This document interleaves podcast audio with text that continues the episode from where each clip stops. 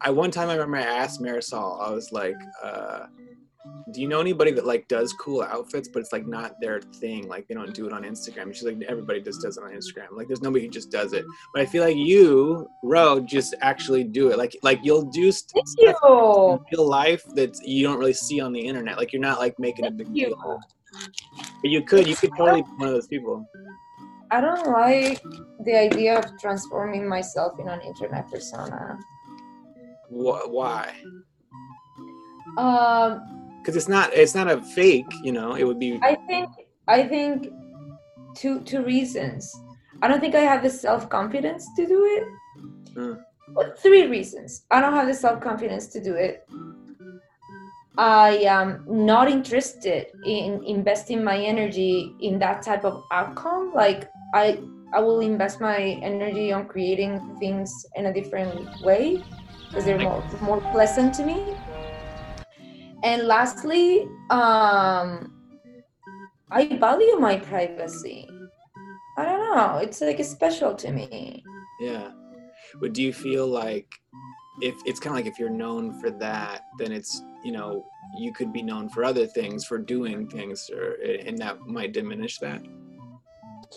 I mean, definitely once you grow a big number of followers, then you can manipulate and use those followers for whatever you want to. Yeah. Like for example, I used to follow this um, um, Instagrammer influencer Yeah. because she would talk a lot about recipes and things that you could eat if you had PCOS. What is that? And I was PCOS is um, polycystic ovary syndrome, which I do have. okay. So I was very interested on that. And then she had a fucking mental breakdown because actually she's like obsessive compulsive and she has a problem with food, okay. like like a food disorder. yeah. And, and talking so much about diet culture, even though it was applied to her health, was affecting her. yeah. She decides to change gears completely Interesting. and now her and now her instagram is not about food anymore it's about dogs of her like pictures of her dog Uh-huh. and interior design and i'm like okay i'm getting the fuck out of here i'm not interested bye i'm not following you anymore Yeah. but 350000 people stayed with her and it doesn't matter yeah. she can post about interior design even though you were there for the food and people like it because people a lot of people they identify you as a friend Yeah. they think Right. you're part of their circle You could you kind of know them after a while. Yeah. Exactly like like they they run into you and and they're like i know you Yeah.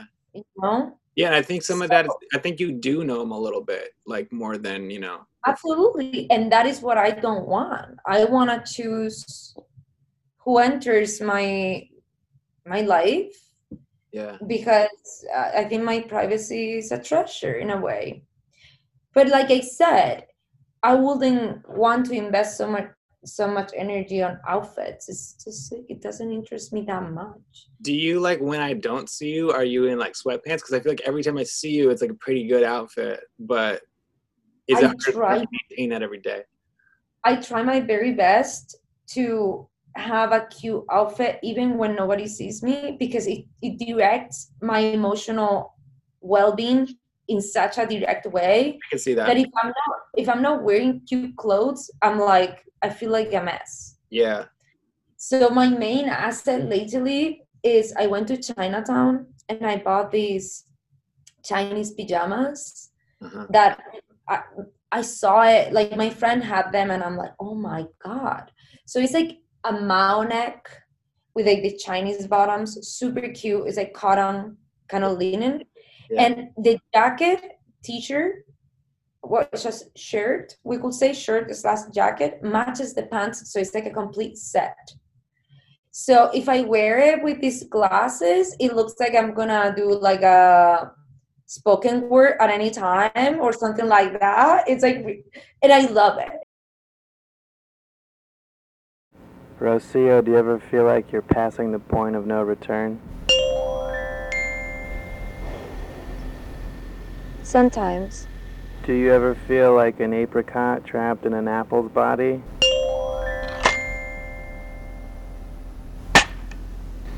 Sometimes. Uh, do you ever feel like you're constantly shouldering the weight of a giant inverted bell?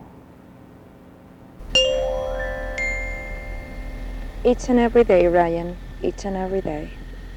I was telling Bert the other day that I will I will make a great millionaire because we have this tradition in Spain with the the Christmas lottery.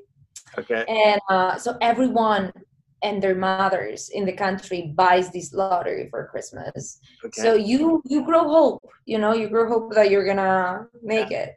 And I was thinking what I will do with the money, and I'm like, I will make such a great millionaire because I think I will create first thing first, like a community center that it will be like a movie theater slash um, organic communal uh, garden slash meeting point like like a beautiful place for people to enjoy open to everybody Yeah. but i think i don't have many things but i think i have good taste yeah. and that's like that's something great when you when you have good taste because it's like um um you have a lot of money and have the tackiest house right True. Yeah. all those houses with like golden things yeah. They look I like lord houses. Yeah. Exactly. But I think if you give me the millions, oh my God. Like my outfits are gonna be so on point. Yeah. Wow. Yeah. No, I always think about that. Oh, Like, what kind of house I could make and, and just weird stuff. Yeah. Like I, I like wrong people have those millions. A lot of the wrong people. Yeah. Just give them to me. I promise you good things for everybody and rocking outfits every day. I hope you win. Did you find out yet, or when is that good? I found out I'm not a millionaire Oh, okay. Maybe yet.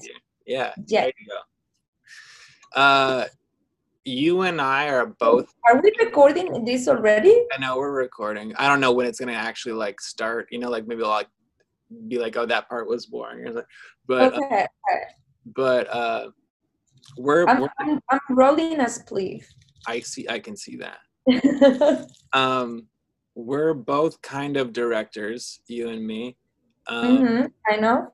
and I imagine uh oh yeah so like i think who who's watching this you know later might be um probably like people that want to be directors right maybe they're like younger than us maybe they're not but like what would you tell them that you know might benefit them like what would what what have you figured out that was hard for you to learn and, and you know would be helpful for them do you think Hmm, okay, so I cannot tell much. I, I I have no idea of most things, but I'm gonna tell you about something that might be helpful. Okay. This thing that you just said that we are sort of directors, yeah. it's very appropriate because it took me forever to be able to not only introduce myself as a film director to accept that someone will call me a film director. I will get highly uncomfortable. yeah It was like, no, I, I need to make 10 feature films, right. win every possible award, yes. Get everyone and their mothers publishing an article about the movies, and then maybe right out. You know, like I'm so hard on myself Yeah, me too. that I I needed to prove it not to not to everyone, to myself that I was that. Yeah. But I think that is directly connected to two things. First thing first, my background. Like I was born in a working class, middle class family in a tiny little town in southern Spain, which southern Spain is already like the south, you know, it's like a poor area, mostly farmers. My parents were school teachers, but I didn't grow up in an environment in which being an artist was even an option.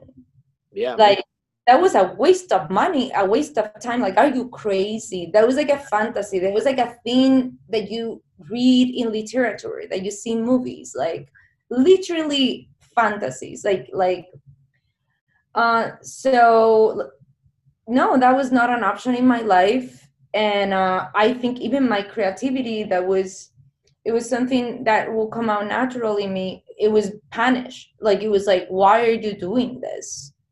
stop doing these nonsensical things you need to be practical you need to be responsible. Oh my god responsible is is my parents favorite word.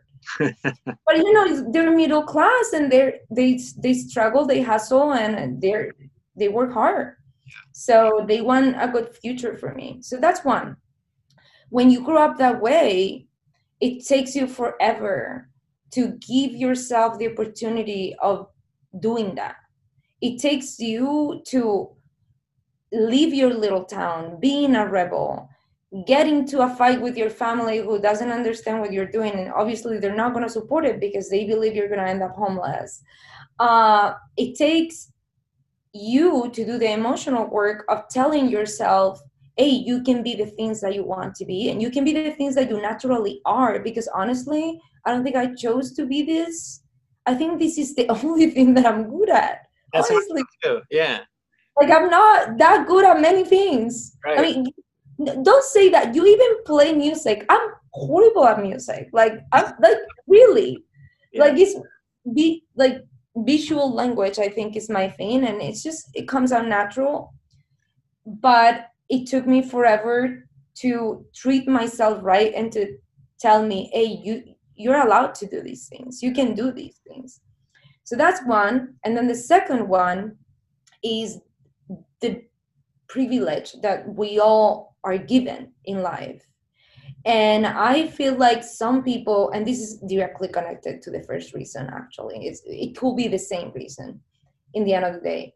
Like i think a lot of people they have a trajectory that is almost a straight line probably because their circumstances and they go to these institutions like let's say uh, a high school that is focused on arts or let's say this very prestigious college or this master's degree or this graduate program and in these programs they tell you hello you're an artist you're a filmmaker Yeah. and you believe it Yeah. and because somebody else told you that you are you believe it and that is very helpful not only that you have the quality stamp from these institutions Yeah. Like CalArts, I feel like it's kind of like that. oh CalArts is a hundred percent that Yeah. uh, but sure. what happens that CalArts is a beautiful example. I always dreamed to to attend to CalArts, but it's extremely expensive. Yeah. It's not available to everybody. Yeah. Uh, most people that attend these schools, and this is a reality, are coming from wealthy backgrounds. Some of them they have scholarships, which I cannot even apply to because I'm an immigrant.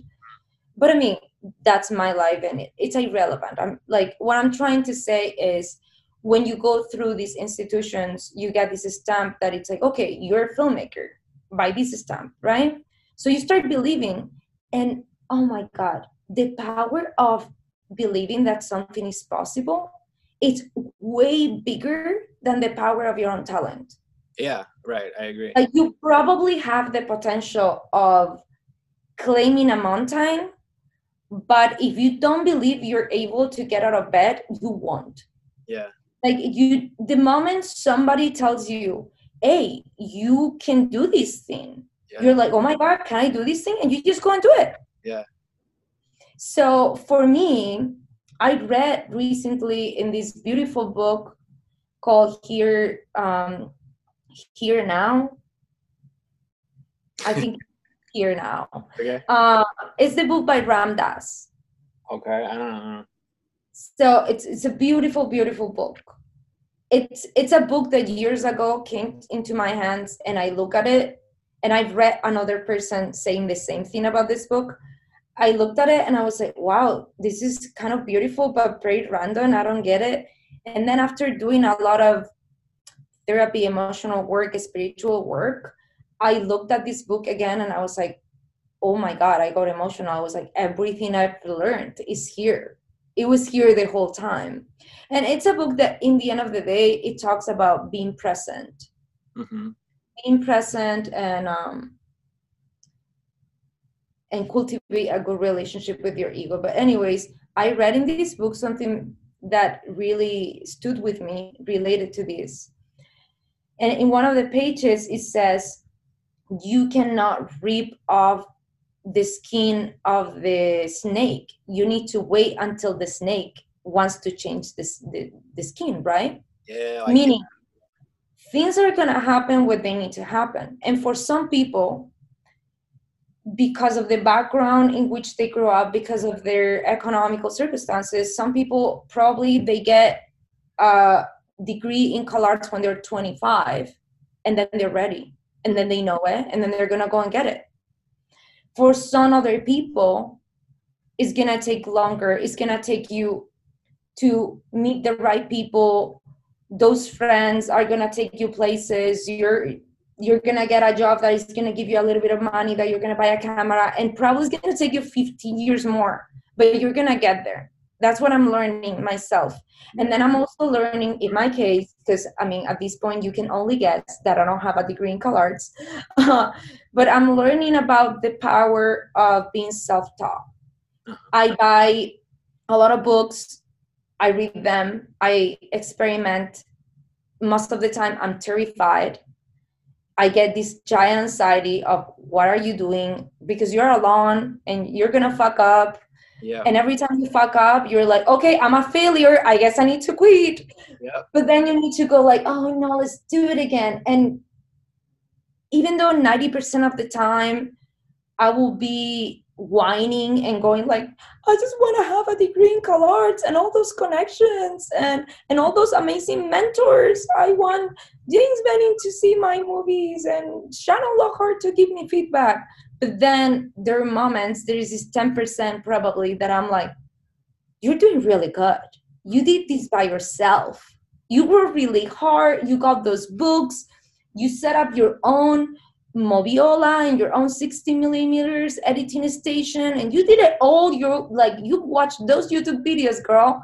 Yeah. So Yeah, you that's made. all, Yeah. Uh, that's all I can say to these people. That I don't know what it means, but but these are things that I've been going through, and I think somebody out there maybe is going through the same. Yeah. Because not a lot of people have a lot of money. right. Yeah, and it's it's super expensive. It's like that's the most expensive art form. It's really true. Um, I I would say the same kind of thing that like just sort of do it and expect to mess it up like you know five times. And then like that might suck. Like you shot that whole thing it didn't come out but just get through that. You could get through that in like a month or two right? And then like you'll then you'll be fine. But i was going to ask you too that kind of relates to that is uh i always see you as being like you react to things as being like kind of funny and it's not a big deal. But you'll tell me things like i remember when we hung out maybe last time i saw you and you were like oh yeah that like i shot three rolls on that video uh and it was not it's not on video it was a music video but um of film and uh one of them didn't come out something it didn't get loaded right or something and like when that happens to me i'm like i want to throw this fucking camera on, on the ground like I, I i need to like do something else with my life like i shouldn't be you know like you're saying. But like i so you'll say that you felt bad about that but like i don't see it maybe i just haven't been there when you know that's happened to you. But like do you really take it hard like that or like it's not that bad for you? In the moment. Um, I I have a lot of moments of of being really hard on myself. Yeah, 'cause which i don't see that from you yeah. Like like I think I'm way more positive to others. uh-huh Like I think I I know how to see the beauty in my friends and the people around me. And I, I'll be much better on encouraging you to do crazy things than on doing those crazy things myself. Yeah. And I, I think in a way, uh, being like something that we have talked about before as well is like creating collectives. I think being part of a community is also positive because of that, because we have a tendency of being really hard on ourselves. But Yeah. then you're gonna have a colleague or a friend that is gonna tell you, no, you're doing fine. And it's gonna remind you the work that you've been doing. And that's why it's so important to not this to not do this completely alone yeah which uh, which I've been completely alone so many times, and I've been so stubborn to not ask for help because I don't want to bother anybody, but also because there's a big part of ego as well. Like I don't want to admit that I don't know how to do these things, right? I'm a strong, independent woman, so. but no community, the power of community and finding like-minded people that are gonna remind you that you're doing fine i think that's very powerful and that's why i've been probably super positive to you but then in my daily life i'm really hard on myself yeah well that's interesting because i'm the same way it's funny that i didn't i would say that i wouldn't have thought that you you know were hard on yourself like that but maybe that's just how everybody kind of is they're all harder on themselves than they are on you know other people even then when they're doing kind of i don't know because throughout my life I've met a lot of a lot of artists and filmmakers who yeah. are so confident on their process. Really? Interesting. Oh my god. And when I look at them, I'm like, wow, like look at you. And then, but like, is there stuff good? Do you like it? Oh, I, I think, I mean, I, as soon as you don't turn into a jerk. Yeah. And, and you're not an asshole. And um, it's beautiful. It's beautiful to see that power of like believing in your journey and just going for it. And but i think it's absolutely related with these things that we were talking about your childhood and your process your your your circumstances like if you've been receiving positive reinforcement constantly and you have these backup from institutions and and da da da of course you're going to feel more secure about your journey. You're going to be also more educated about how to be an artist. Because this is a it's a profession and it, it takes discipline it takes work and you're going to be trained on that. So yeah power of community that, uh, reminds me of another thing i was going to say is um, let's talk a little bit and uh, you said that you grew up in a small town mostly farmers and stuff um, but like you have like a weird brother too right and like oh like, yeah my brother my brother is amazing my brother speaks so many languages, okay. like from uh, Icelandic, Danish.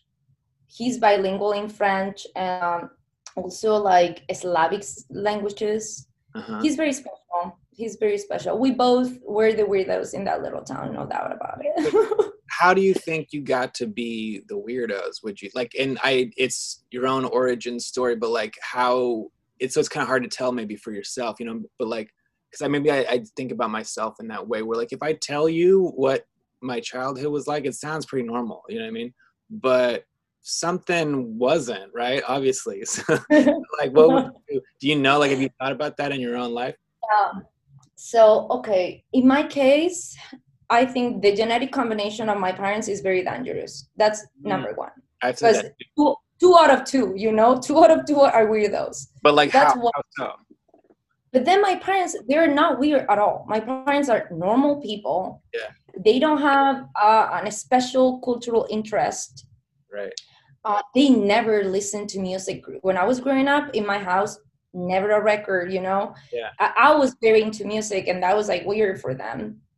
They, in general, they're normal people, sweethearts, yeah. you know? Yeah. But there was something there that my parents were school teachers so the way i was able to express myself or like verbally and and and when i would write it was outstanding compared to most of my classmates whose parents were either illiterate farmers you know?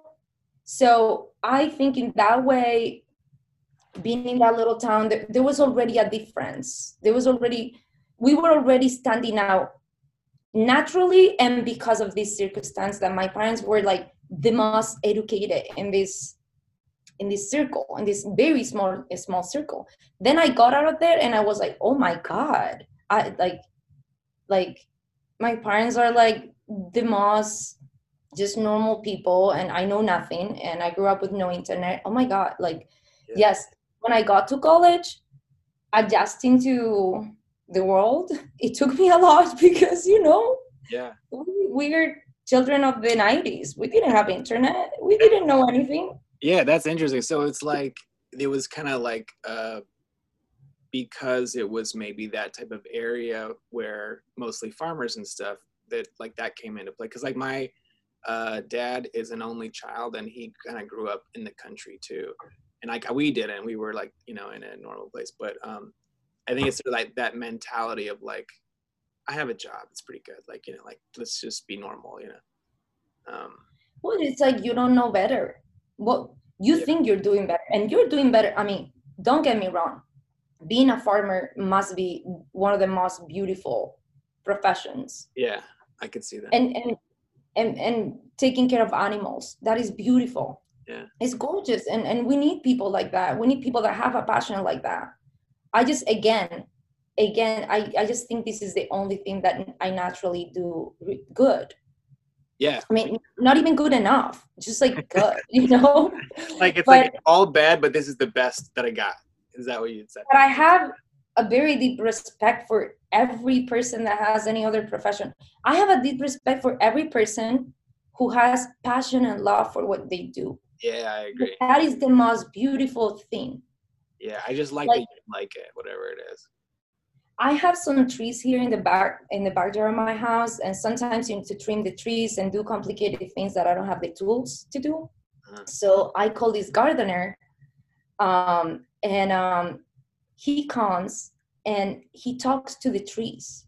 I like that. like and he tells beautiful things to the trees he he he's, he speaks in spanish so i can understand him he goes like oh my god you look so beautiful look at your flowers you're, you're like and my heart melts when i see this guy having such a passion he's so happy doing what he does Yeah, that's so great. that's what it matters you know that's the, I'm, I'm not talking about the topic that we're talking anymore but Yeah, that's it's okay No, that's great though. Um, I I was gonna say real quick. I thought of people that could be watching this might be like, what if it's like a younger uh, lady uh, and she wants to be, you know, like a director? Is there? Because I don't even think about it. Like you probably know that I like involve a lot of women in my stuff, and you know, it's uh, in a non-sexual way for the most part, and all that. Um, but like would you is there anything that like i probably am not even aware of that like you would tell you know uh, like a younger girl who was interested in doing this that like you know was hard for you or something you didn't expect or anything like that if if not it's okay Uh, it's definitely hard for us. It's it's really hard. Like um, if you are, uh,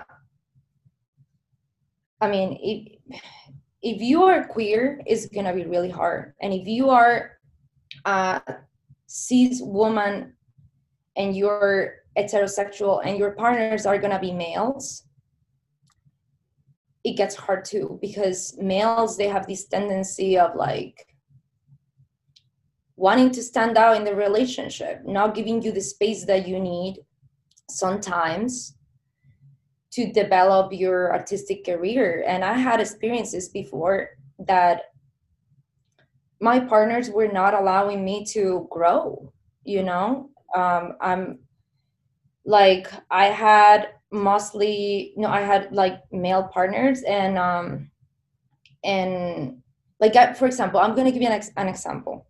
So i i made a feature film a long time ago. Yeah and this feature film a documentary it's it's like a creative documentary a little bit hybrid but yes.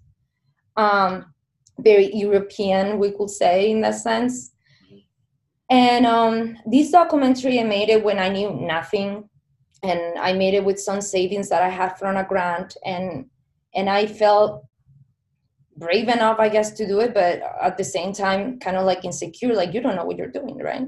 sure And uh, in order to do this documentary, I had a partner at the time who also was working in this industry, mostly as a as an editor and stuff, but he will do a little bit of everything.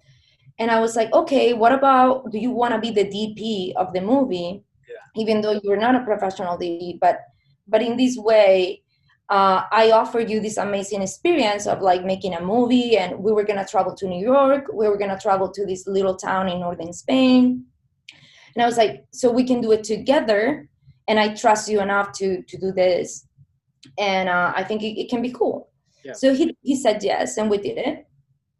Previously, this partner of mine will collaborate with this other friend of ours who also wanted to be a filmmaker, and he was like doing short films and stuff and right now he's like an established film, filmmaker we could say Okay. And I remember when he was helping him, he, he wasn't like making a salary or anything. He will say, when, when they were working together, he will say, We're working. We're working on a project. I'm working on a project with my friend, da da da, even though he wasn't getting paid. But when we were working on my movie, I remember one day that things were not going smoothly. And he told me, hey, I'm helping you out with this. So I shouldn't be uh, waking up at six in the morning. I don't remember what it was, but he was like, I'm helping you out. And I'm like, oh, you're helping me. I thought we were working together. And he's like, no, it's your movie. So it's your movie, so I'm helping.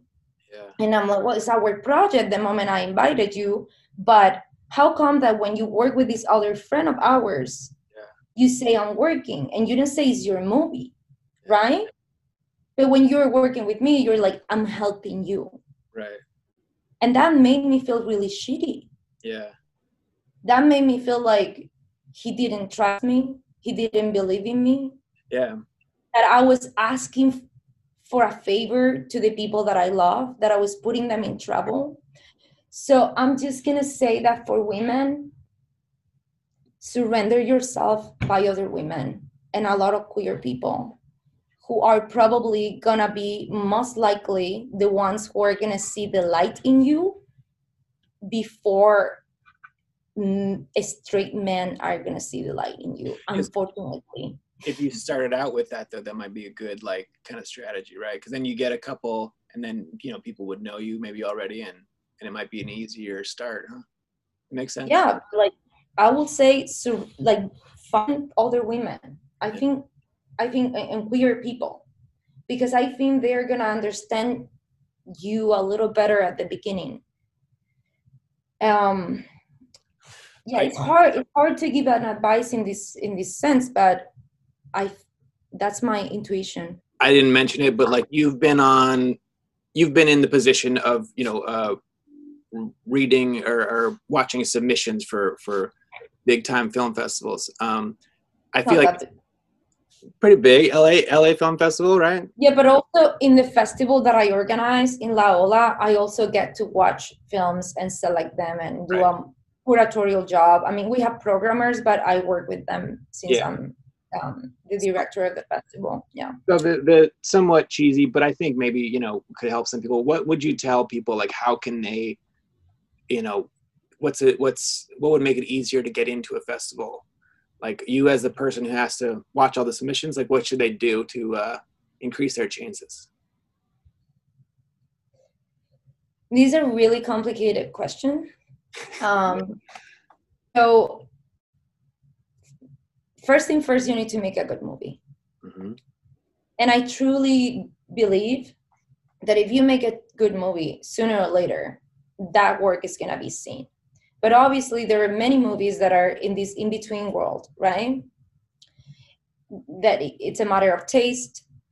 It's a matter. So, what I'm going to say is like, first thing first, you need to know what type of movie you're making.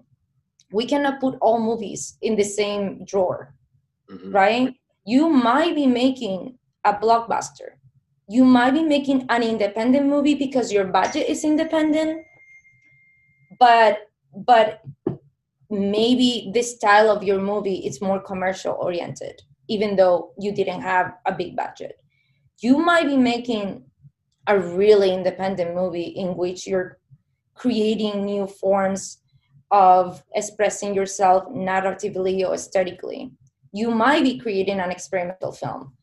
Uh, and even within documentaries, there are so many genres and approaches. You you might be doing, which I don't even believe in, in a difference in between uh, fiction and what the the so-called documentaries or nonfiction. Like I think that that line should have never been drawn.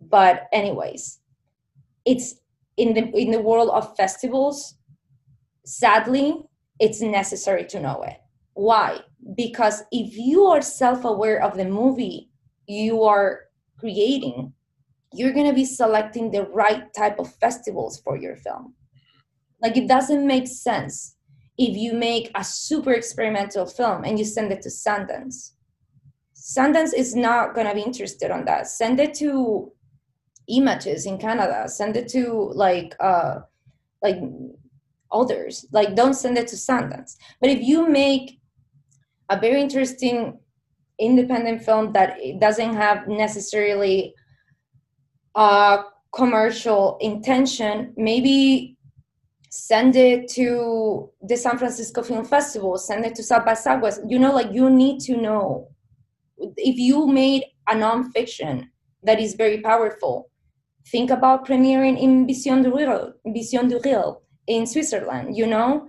Or probably if you made a really strange approach of the classic in the movie like Hammond Ray, go to, go for Locarno. Like you need to you need to understand the festival landscape and the editorial line and what they're looking for in each of them to be applying to the right ones. So that's number one. Is there anything where it's like, oh, you made this kind of movie? Here's like a list of the ones that might be into that type of thing. Something like you can look at? No. The most intelligent thing is you need to make a list of your inspirations, movies that look like your like your film, and you're gonna go and you're gonna do a research of what festival screened this film in which festivals these films got selected and those are the festivals that are to work for, you and within the time the more you know the industry the more you're to get to know these things just like uh, in a more um like you're just to know. Yeah that makes you sense. know because you get to know the, the whole thing. You're just gonna know but the, the beginning is find films that look like your film but you need to be very honest with yourself okay? Very honest. You cannot be making this type of film and believe that your film looks like this other type. You need to be so honest with yourself. And look at the festival that the festivals that those type of films got selected to. So i would say that's the first step. Know where you're applying. Second step is choose a really good world premiere. Okay. So if you know that you've been so far in your career to actually have made something that is good, you're like, okay, this is like, this represents my voice. Like, this is it. Don't say yes to a small festival. Try your best to do your world premiere in a festival that is going to be benefiting your movie. Mm-hmm. And then from there on, you're going to be developing a really beautiful, like, festival journey because programmers they talk to each other. They spy on each other's programming right? Okay.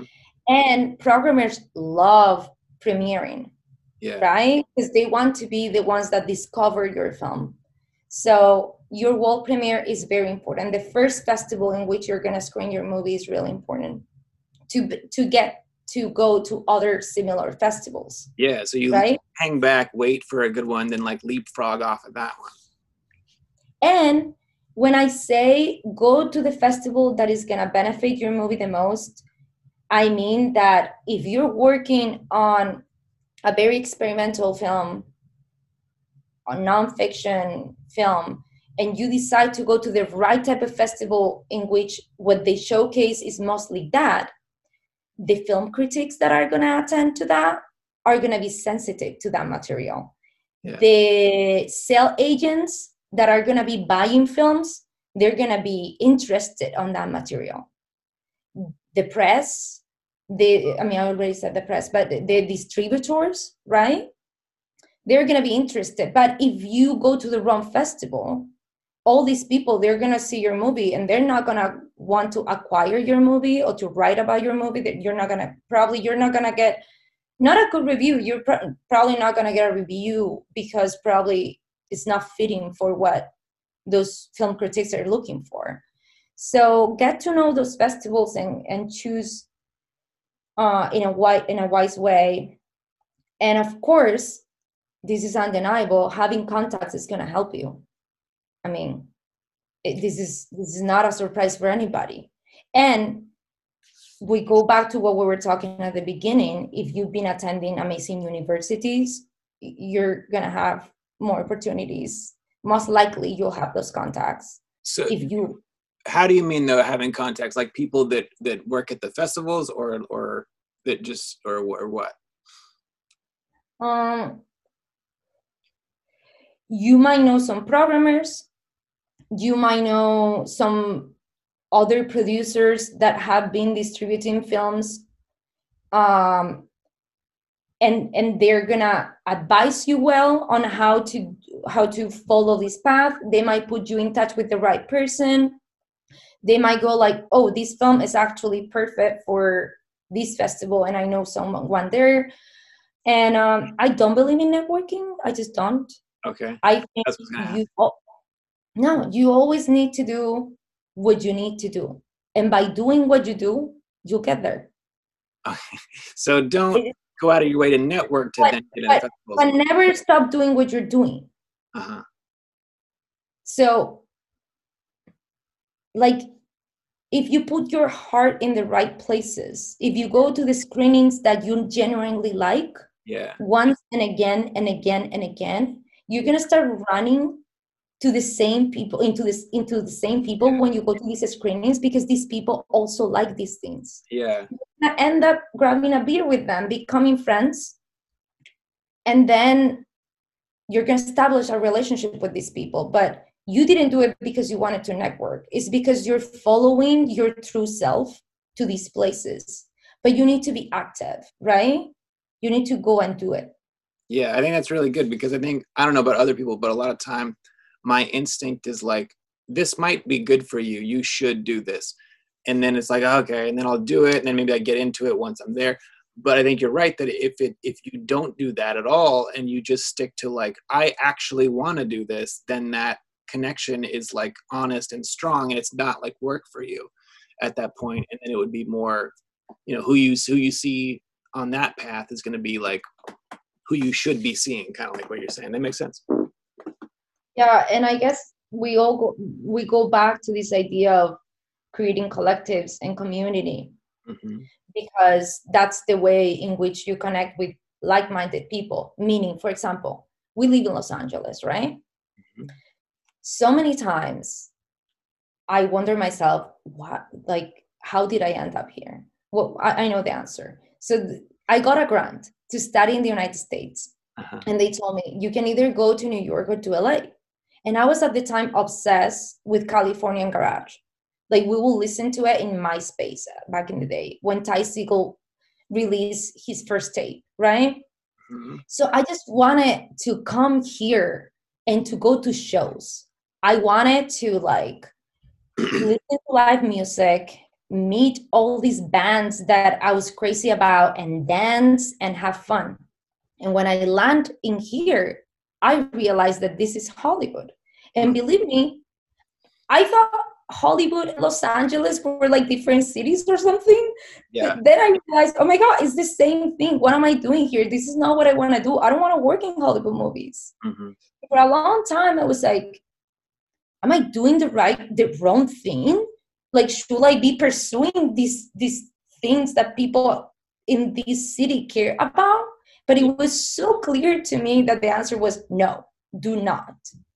So I guess what I'm trying to say is like if you're making independent films or experimental films and your heart and your instinct is there, don't try to go to the studios. Don't try to make a Hollywood.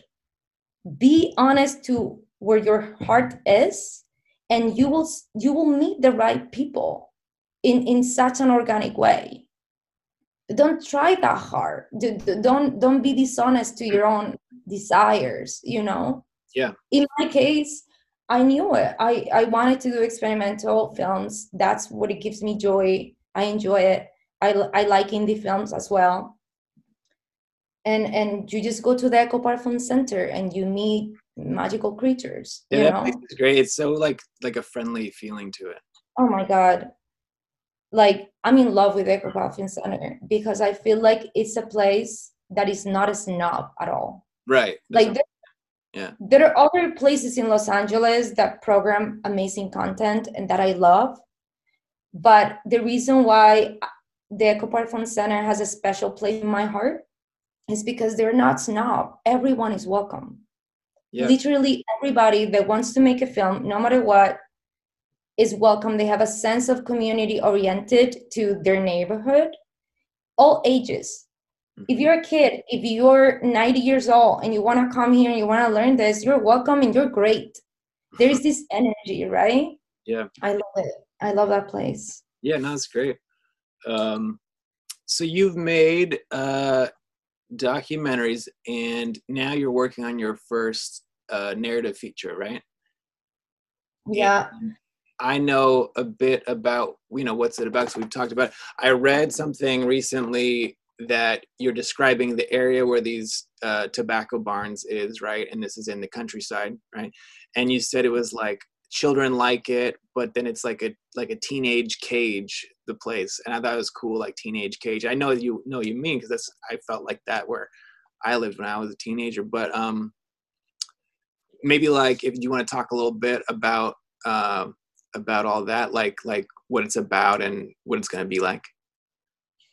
Yeah, uh, like you said, I have a background in which I work more with nonfiction and and experimental. In fact, I just premiered this year like a little piece about tobacco barns, but it's like a black and white silent uh, 60 millimeter films I saw it. film. So I true, you saw it. Yeah. Thanks to you because you you lent me that camera to make yeah, that that film. Exactly. But this, this feature that is coming up that i was supposed to be filming this year but because of covid got pushed to next year. Uh-huh. somehow i started writing and um, because you need to apply to grants to get the budget. When you apply to these grants sometimes they're like submit your script. So you need to write a script and probably you want to work in a different way but like probably you don't want to have closed dialogues. Probably you want to have uh, a different way of writing that is more creative that is more but because you need to apply to these grants you write the script. So somehow i ended up writing a script that somehow i ended up becoming a friend with and this movie ended up being a narrative film. It wasn't an intention. I didn't want to necessarily make a narrative feature but it's gonna be. It's gonna be a, an indie narrative fe- narrative feature. And yeah like the main theme in the film it's it's how when we are kids we're able to feel free in little towns and rural areas and we're able to see the beauty of that freedom you can play you can climb a tree you can get in trouble. You're gonna make new friends if you're spending the summer there and everything's going to be pretty magical for you. But if you are from that place and you grew up there and probably your your childhood was fun there's going to be a moment in which you're going to feel caged and you're going to feel like you need something more. So this is a movie in which we see both the situations. It's like two parallel stories during a summertime it's a kid that spends the summers it's a kid that lives in the city and spend uh, the summer vacation at his grandparents' house. And then it's a teenager who is from this place where the grandparents of this kid live. And she's like thinking that that place is not enough for her anymore. and they don't necessarily know each other the uh, the teenager and the and the younger boy No, they don't. But they have a they have a common element that is gonna be some um, magical realism. There is gonna be some magical realism uniting them both. What do you what is magical realism exactly Um, so when I think about magical realism, I think about um Apichatpong, like Uncle Boonmee who could recall his past lives, for example, in which you- you're mixing traditions and landscaping and and folk stories with some magical fantasies um, that might be coming from also traditional stories or just the beliefs that we have connected to our i see higher reality. I mean, Totoro, my neighbor Totoro, that's magical realism. Is the story of these kids, they move to the countryside their mother has cancer it, everything is very real in this movie in totoro like cancer okay like it's heavy Yeah. but they happen to meet this creature and this creature is like really magical and uh that's magical realism for me Yeah. Okay. No, that makes sense. I get that. Uh, Can you you want to talk about like what was your writing process like? Like how long did it take you to write things? You haven't uh, written uh, you know like a whole lot, right? Before that, no and No. was maybe different because you thought it was gonna maybe be a documentary at first, or like how I don't know how was your writing process with that? Like what your daily kind of Yeah. when I did the treatment of the movie, I wanted to do it more like a creative documentary. I I wanted to work with real people and like uh, find characters that will have similar lives to the characters that I was portraying in the film, and and then work with them creating these scenes. yeah I'm still gonna work with non-professional actors because it's how I want to approach this project. But um, yeah, at the beginning, the treatment was more like a nonfiction piece, and then it turned into a narrative piece. And the way I wrote the script is, I I got a lot of freelance gigs like one after the other. I worked my ass off doing jobs that I don't like to do. And um well, oh, I can do but they don't fulfill me. And um and I saved a lot of money, money enough to not to to have 2 months of rent covered, mm. right? And then I was like, okay, and in this in this time I'm writing a script. So every day I will sit and I will write and I will get a scenes every day. I will sit in front of the computer and I will write like between two, five pages, sometimes a little more, sometimes a little less. And then after a month, you realize that if, if every day you write three pages, you have a script, hmm you know? And of course, the first draft is going to be messy and, and it's not, not going to be that good. But in my case, what happened is that right when I finished this, it was the first draft of the script. I got a friend in Spain who is a producer. She works for a big production company, but we know each other from way before. And she was like, Hey, you told me that you were writing a script, right? Uh, Sundance is looking for first time filmmakers. They want to discover new voices for this screenwriting screenwriting lab that they have in for Mediterranean countries. She was like, they reached out to me for me to send them uh, projects that I have in my production company. But because I work in this bigger production company, the directors we work with, they're more established directors, even within the independent um, Yeah. sector. And she was like, So if you think you're ready to share your script, and I was like, Why not? So Mm-hmm. I translated the script to English because I wrote it in Spanish, which is my mother tongue. Yeah. And I sent it out and I got selected, yeah, that's which was like insane. Like I was like, what? and uh, yeah, I, so that definitely gave me the confidence on believing on what I was doing. And that's what I was talking about before. Sometimes we need somebody, either a friend, an institution, somebody to tell you, hey, you're doing right. And- And, that was that was key for me to know that they were trusting in, in what I did. And that gave me the strength to do many other drafts of that script. And that was the first draft that you sent. Um, That was the the, first the first draft. Okay, that's great. yeah, first draft. And so, like, what when every day when you it took you about two months, you said. I would say I, I I was prepared to work two months, but I will say it took me a month and a half. Okay, it's when you got up each day, and I know you said you only try to, you know, your goal is like three pages a day, something like that. But like, what did you go pretty much start to end, or like, did you look at? I think the structure will be like this, and try to hit points along the way, or like, what did you? How'd you go about all that? I think it depends on the project that you're working at. Mm. Because first thing first, I was still working during that time. I was still uh, working on the film festival that I organized. So I will wake up in the morning, answer emails. That's the first thing I will do. And then I will sit and I will write. Mm. Um, making clear that you can combine writing with other stuff, but it takes a lot of work. so it depends on the project. Right now, for example, I'm writing another feature with a friend. Mm.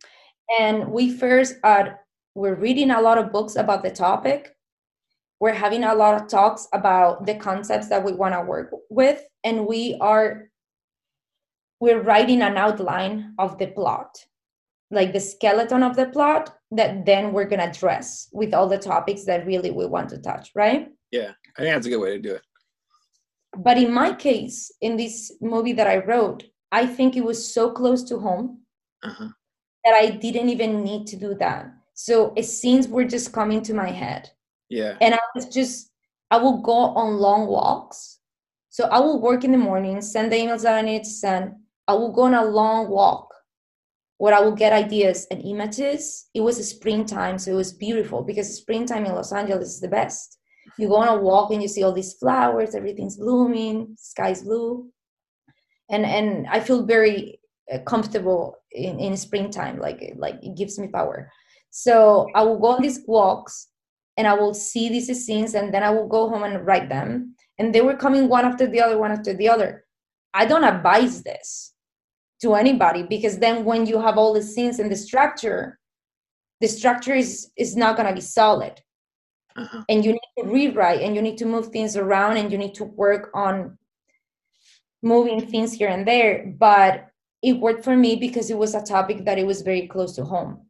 But sometimes you're working on an experimental film and probably you don't need to do any of this. Probably you're working on an experimental film that is based on the color red Yeah, it's like a visual thing, and yeah, yeah the color red in the landscape of South, southern california and Yeah, probably yeah. what you need to do is you need to do a mood board with images and you need to read books and you need to um, decide techniques that you're going to use and you're going to do some research uh, and interviews. Like it depends on the project really. It's just it depends.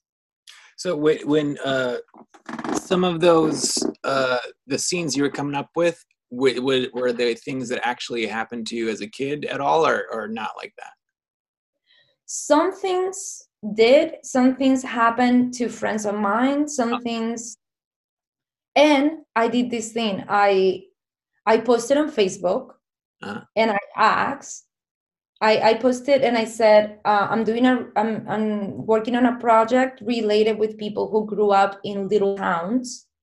If you're one of those send me a dm and i prepare a list of questions and a lot of friends that i'm very grateful for responded those questions and that really helped me to not do a self-centered movie and to to create a story that it was talking about all of us right Yeah. like like capturing a feeling not capturing my feelings Yeah. I think that's great. Yeah, because I I think that was for that one, but I think that uh I think that a lot of people uh, you you you know you have to write about something you that you know about, but I think a lot of people will be like, well, this is kind of what happened to me, and it was interesting to me in the same way that like a grandkid your grandkids are interesting to a grandma, but it's like it's not necessarily interesting to everyone else.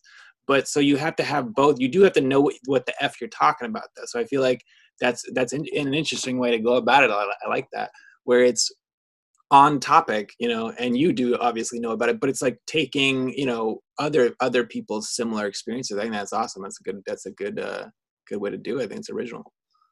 but i also think that every story is interesting it depends Really? the way you're telling the story I disagree. Well, yeah, I, I guess so. You can, every single story is, is interesting depending on the way you're telling it that's and true. if that story is true to you that is going to be reflected on your work Yeah.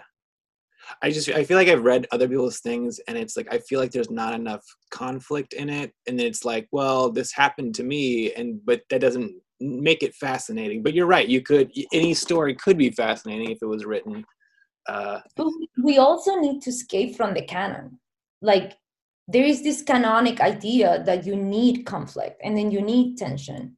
And probably some of the most beautiful films that you have ever seen don't have conflict because when you're looking on that film it's some other type of inspiration or uh, stimulation Yeah, well, I feel like you could pull that off for like a solid 10 minutes, but I, I don't know if you could make a whole movie without conflict and it would work.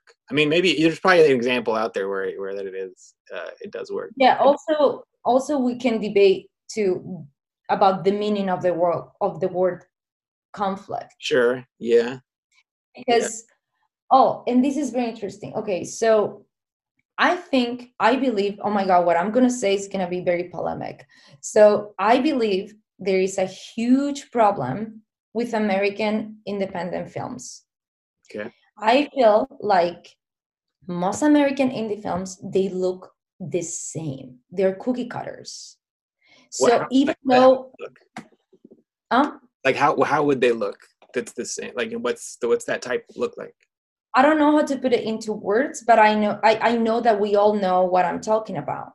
And like they all look like cookie cutters. They all touch in very similar topics. They all structure their scenes and, and their storylines. Very it's just in a very even the photography, like and these, from my point of view, again, this might be polemic, but I think it comes from film schools Okay. like most people they go to film schools and they learn how to make movies in this way. Yeah. and they study always the same directors.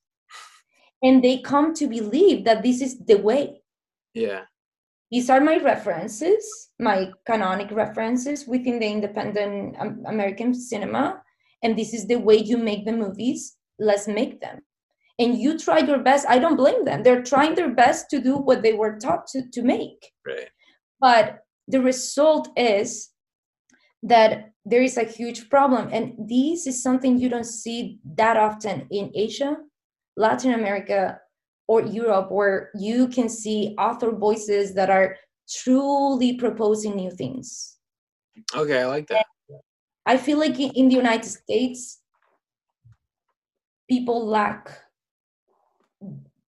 uh, and they, i mean probably the problem is that back in the day because i think 2020 has brought a few positive things and this is one but probably in the past it was quite difficult to access international cinema Mm. and to have new references but now that internet it's so available to us in so many ways probably this is a beautiful moment for people to get self-educated and um, escape these mannerisms because that's what it is. Manner, film school mannerisms that you can breathe in the us independent cinema.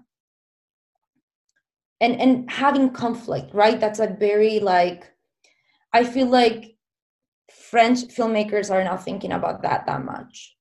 Yeah. I yeah. i don't know i don't know. No, no, I It- get I get all what you polemic I I feel what uh, what is polemic? wait i want to say one more thing one more thing that is important Okay. sorry Uh, so yeah. another thing is the ceiling right Uh-huh. most of the people that actually end up having the opportunity of making an indie film which that's huge making an indie film i mean huge you need to involve dozens of people thousands of dollars Yeah. most most of the people that that cross that ceiling and and they have the opportunity of making this they're gonna be for the most part white straight i would say even males but white is white straight people Yeah. the thing is like there are people out there who have incredible visions about reality and they have incredible new proposals that are never going to be given this opportunity because their circumstances are never going to offer them the chance to do it what is the difference in between europe and the united states europe offers public grants Mm. we have a government we have governments that support cinema. We have a part of the government budget dedicated to cinema, right? Like we have um, institutes in each country of the European Union, or Latin America, or other countries that are supporting cinema in a direct way. Everyone can apply to these grants, everybody. So, that in a way, it's opening the window to diversity. In the United States, there is no support from public institutions at all because we live in an extremely neoliberalistic uh, economic system. So, in order for you to make your film, you're going to need private investors that are believing in you.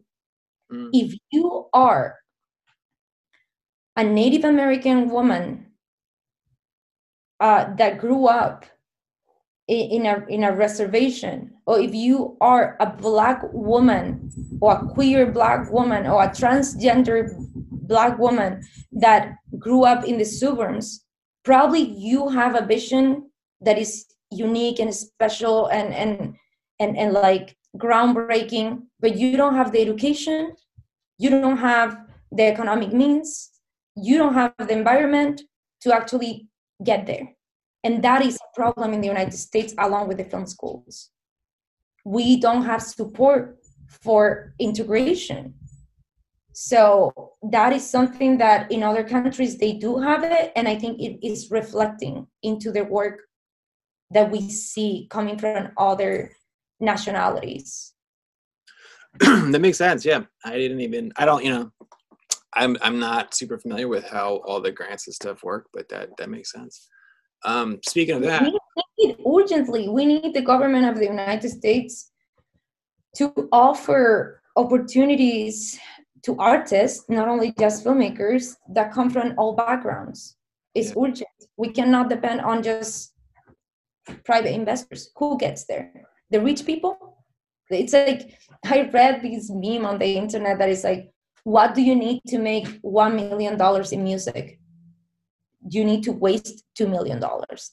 You know what i mean? It, it was a meme it was a joke but it's so real. Yeah. If you already have two millions to waste to make your your first indie movie probably you're gonna get the private investors but what about if you never had it? Right. What about if the government gives you a chance? Yeah. You know?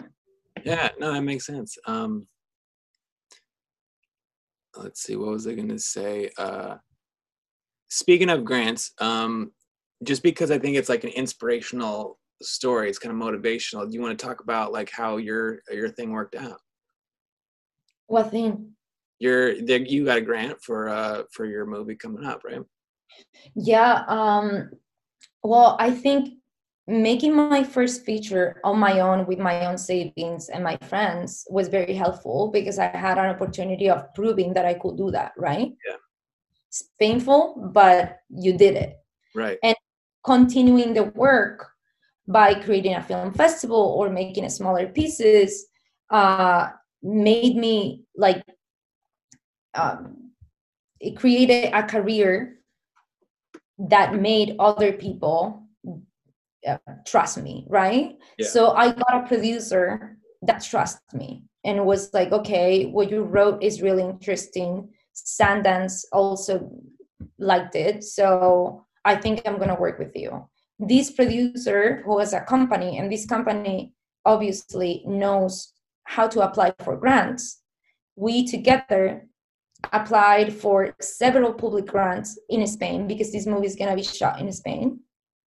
We applied to regional grants, it will be like a state grants, national grants, and we got them.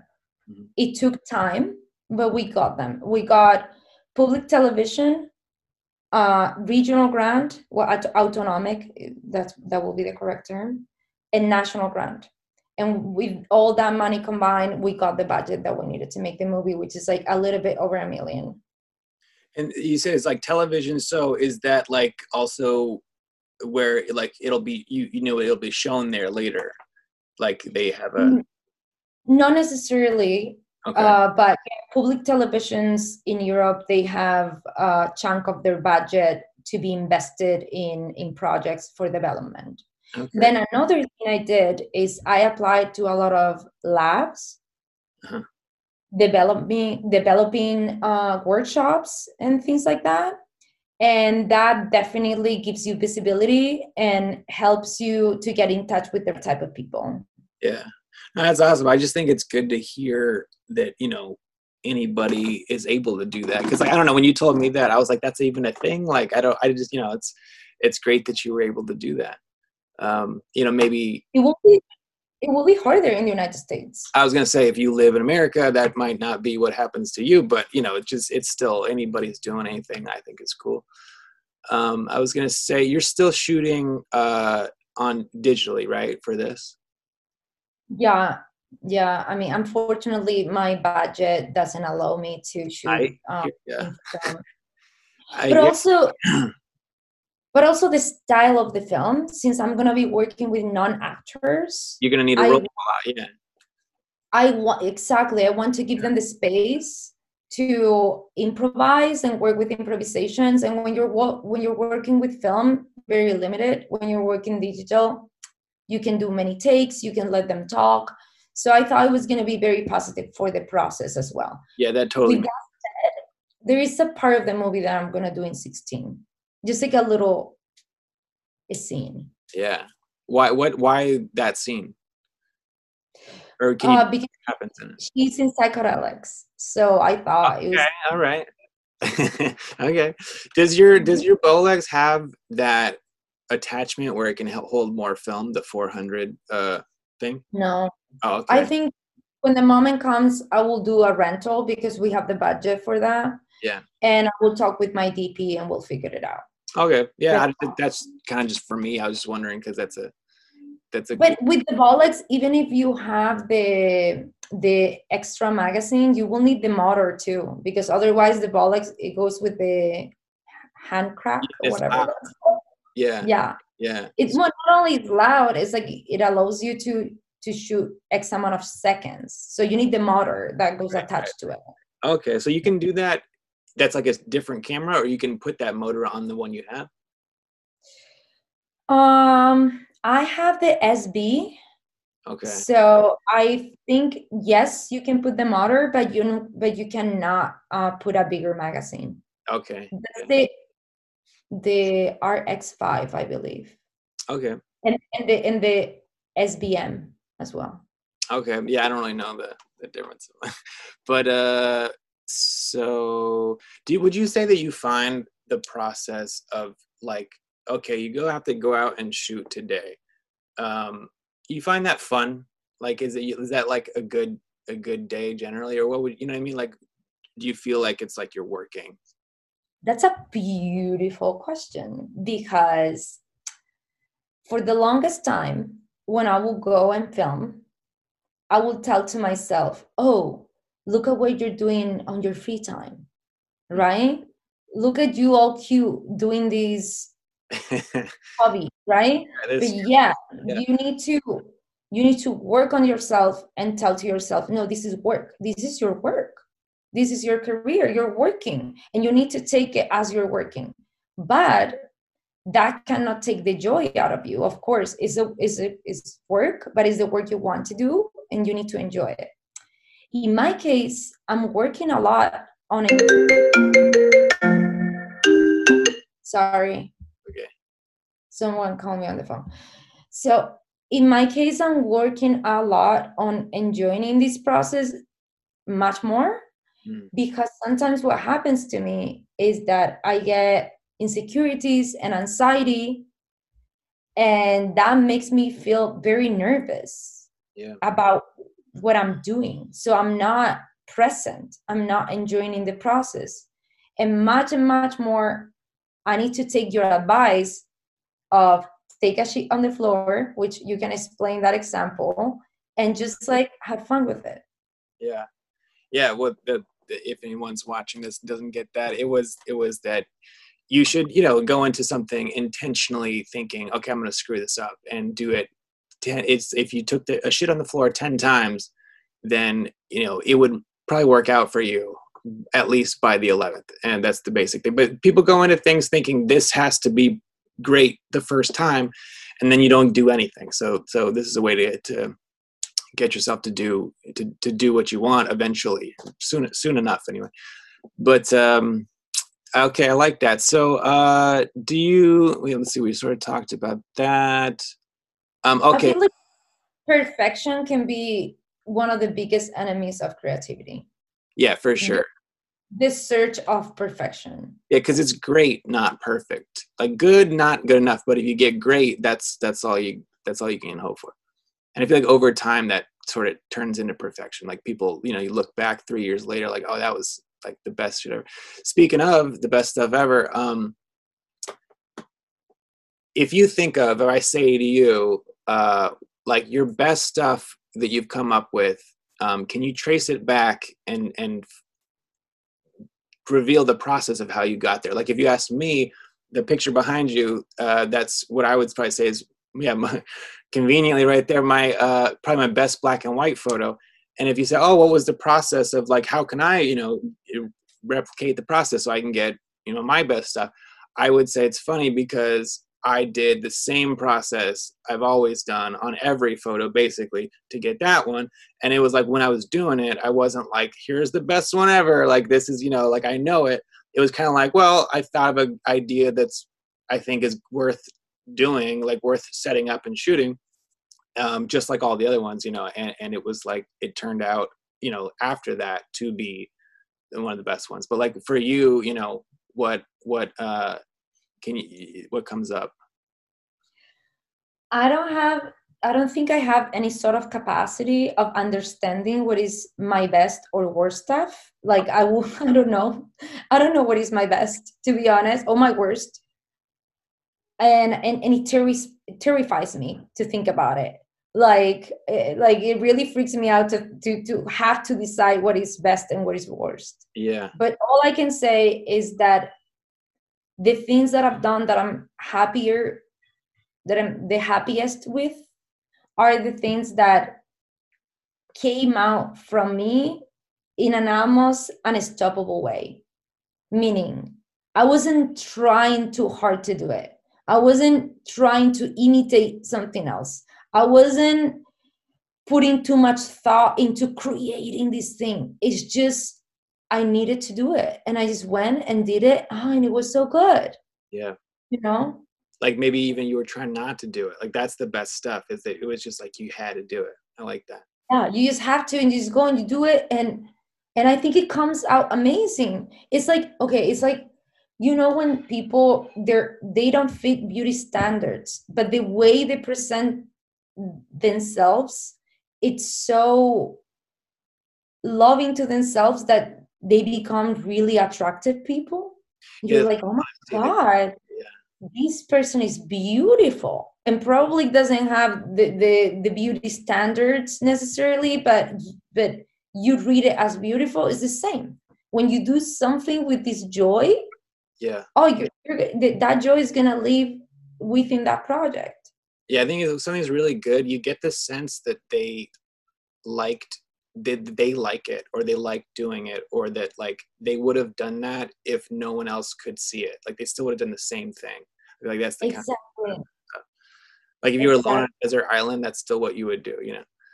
Um do you and another thing and another thing is like a lot of people when when they ask when they are asked the question why do you make films a lot of people they go like because i want to tell stories but the reality Yeah. is that uh, most of the times we do it because we want to live that experience yeah because we want to go through that process. So we go and do this thing because let's say you make a movie about this with this actress that you really wanted to work with. And you're going to do it on top of this mountain that you always wanted to go to. Mhm. you're doing it because you wanted to get in touch with this human being that was fascinating for you and you wanted an excuse to go to go to that mountain that otherwise you weren't gonna go. Right. So it's not to tell stories. Yeah. All the time. It's a lot telling you hear telling stories a lot. And it's like if you want why don't you just tell a story then like to your friend with your mouth you know like that's that you could do that if you really want to tell stories. Or But you can write a book. Right right write a book. That's funny that you, you're right you hear that a lot with just relating to movies. It's like we're storytellers like we're not. We're you know it's not true. Yeah i like that. It's really not true. You're searching for experiences and those experiences you're going to share with others put that one on that. So, um, what, uh, do you watch stuff now in quarantine and where do you watch stuff? So I've been watching a lot of stuff in quarantine, mm, like a lot. And uh, normally, Uh, I like going to the videotheque. Yeah, I like supporting small businesses, and I I encourage everyone to do it because it's a very special place. Videotheque and, is um, or in South Pasadena in California. Yeah, Just for it's it's a video store that is organized by countries and directors. So that's all you need to know. yeah, and um but i also have subscription to criterion Co- collection channel the criterion channel which is amazing. Movie really amazing too. And i've been trying to use um i've been trying my best to use um virtual cinema in platforms that they give a chunk of the box office to local theaters in oh, order to do my part and support local theaters. So there there are different platforms where you can do that, and uh, you can support, uh, for example, like uh, the Kino platform, Kino Lorber, okay, yeah, yeah. and many others, many many others where you can support your uh, local theaters. So you'll you'll like pay to watch a movie on demand there, and then they give a, a percentage of that to a theater. Mhm. Like right now, it's shut down. Yeah. Okay, that's a Yeah, and, and those are movies that just premiere. So they're doing virtual cinema premieres. Hmm. And so they are on theaters, right? And then you go to these platforms and you put your zip code in some of them, and they give a percentage of these benefits to your local theater. Yeah. Yeah. Okay. Cool. Uh, what's your opinion on 3D movies? My God. This is a great Okay. So um, I'm blinding one eye, and I was never able to see 3D. So I don't have an opinion. Right. didn't think about that. I don't know. I didn't know. I didn't know if it was exactly blind and that. That's that's my question. Uh, my cliffhanger que- is what happened to your eye is going to be my last question I asked you, but I, let's Yeah. we'll get there. Um, do you? I wrote. I wrote like sometimes I write stuff like we're talking about like the ten bad take a shit on the floor. Sometimes I'll just I would like write things that are going to be bad as questions, and then this is when I kept that was like the stream of consciousness. It was like, do you mm-hmm. think this is just like fucking pointless? That was one of the questions that I wrote down to not say to you. But what would you say? Like, you ever do you have those moments? Because I again, like, I don't see you as having those moments. I have those moments like all day. Are we still talking about 3D? No, no, no. It's just like any, Okay. make, you know, making. It's so much work to make a movie. Do you ever go like, this is what am I doing? Like, this is this is a waste of my time. Absolutely. I think we I think anyone that is sane, that is mentally sane, Yeah, is gonna have those moments. yeah, Anyone that have any sort of empathy for the world is gonna have those moments right. because you only have one life and this amount of energy. Yeah, And you're like, where am I putting this energy? Probably I should be doing something that is directly helping others. I could be building a Yeah. hospital right now with these two hands. Exactly. I should be a doctor. I fucked up. I should uh, like uh, many times. But the reality is that when you calm down, you think, okay, the mother nature works in mysterious ways and we all have been given these gifts, these talents. And the people who need to do those things are doing those things and you need to trust on those people Yeah, and you have been given the the gift of filmmaking do Right. your best with it right. We would be shitty doctors, is the thing. Like, we would make much better movies, Yeah. than, and those doctors probably wouldn't make good movies. So it's like, what do you? Yeah. It's you. Yeah, but I feel that like this is sort of maybe unfortunate that this is what I'm good at, but like it's still the case. So like, what are you gonna do? Like, you know, I like I'll put. Um, do you think on this sort of topic? Do you think we're getting towards the end here? Now it's getting late. Um, do you think that like I feel feel like maybe you don't feel this way that movies are sort of an outdated art form that uh, you know it may at one time it was a practical way to communicate to a lot of people visually in like a meaningful way because it was a long form thing uh, but you know now tiktok whatever is a much more practical way to you know communicate in a in a visual way still. Um, do you think that like i mean you could argue it's not meaningful but you know same it's definitely like you know a, a thing that that has shifted. Uh so do you think that that like gap between you know uh uh, that is going to be going to be sort of fixed after corona and like it's it's it, there's a place for it you know? Or do you feel like you know there there is like irreparable damage and like you and i are like sort of like the last you know people that that think old shit is cool and you know i mean? Like just it's it seems difficult to like take a 15 year old even who likes cool stuff and be like this is a long movie like a 90 minute movie. Go ahead and like enjoy that. And it just feel like they're you know if i was 15 now i'd be like i i probably wouldn't do it you know what i mean? I don't know what would you say? I'm gonna say that the history of filmmaking is not that long. Mhm. and the digital revolution was just born. So really we don't know. Who are we to say that tiktoks are not movies? Mhm. I believe that very soon we're going to see very talented young filmmakers who are going to be using TikTok with an artistic intention. And probably because I do believe in, in, in experimentation and new forms of cinema, probably we're going to see cinema evolving into something else. Um, with that said, I think filmmaking and cinema as we understand it right now I think it's never gonna die.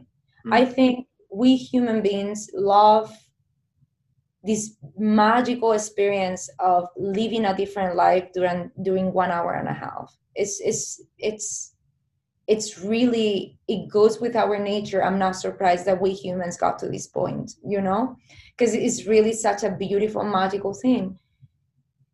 With that said, the distribution channels right now need to adapt to the new times. And probably, as much as we think 2020 has been not beneficial for the industry, probably with the time is going to reshape in a way that actually independent cinema will have more room to be seen because when we were absolutely depending on theaters, we know that getting a theatrical release is not easy. And with um, uh, theaters like ArcLight or AMC's that are so powerful and they exclusively book uh, studio releases. Art house theaters were suffering a lot, and now after the pandemic, they're suffering even more, unfortunately. So we'll see. We'll see what the future has for us. But something I can tell you is, we check our phone constantly, like compulsively Mhm. and we are so used to receive different messages and stimulus and our brain more and more is able to multitask the beauty of being trapped in a theater in the darkness Mhm. and not being able to get distracted with anything else right now is a luxury It's- that i'm telling you we need it we Yeah. want yeah it's like a coffee shop. You go to a coffee shop because you can't focus at home too many distractions. It's the same thing but for a movie which it didn't i don't think used to be the case. That wasn't an element to it but now it is and an interesting it's an interesting uh, uh, thing. Before the reason why theaters existed is because you didn't have a projector in your house and you Right. didn't have a copy of the movie. So you needed to go to the place where movies are shown.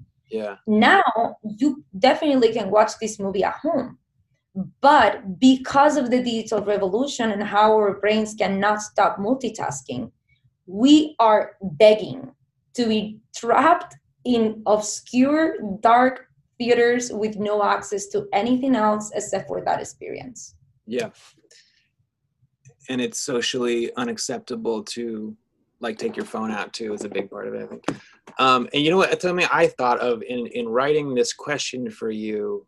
Right after I wrote it, I thought of uh, this, which kind of actually made me feel better, which was um, there's a technique which I intend to do with what we're doing now. Maybe like as I get better at it, maybe not this one, but um, you record a podcast and then you cut it up, you know, to have oh this was a little nugget, that was a little nugget, maybe even like a freeze frame from it, maybe like you know you can cut it up and sort of like distribute that stuff to you know different little channels, like many different mm-hmm. ones and so i was thinking you could do the same thing with a movie. So you have a feature film and it you put your heart into it. It makes sense. It's a real movie you know just like anything else.